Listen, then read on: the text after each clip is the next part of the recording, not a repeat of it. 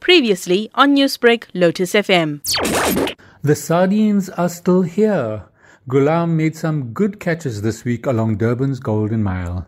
There is still appetite for the silvery fish by anglers who are stocking up on cheap bait. The price of sardines has dropped to as little as 150 rand a crate. The forecast is showing fresh northeasterly winds for the next three days, and it looks like the netters will be kept off the water. But Gulam excitedly reported that the sea is full of life and more sardines are still on their way up the coast. This has certainly been one of our best sardine runs. This is Adam Kamdar for Newsbreak, Lotus FM. Newsbreak, Lotus FM, powered by SABC News.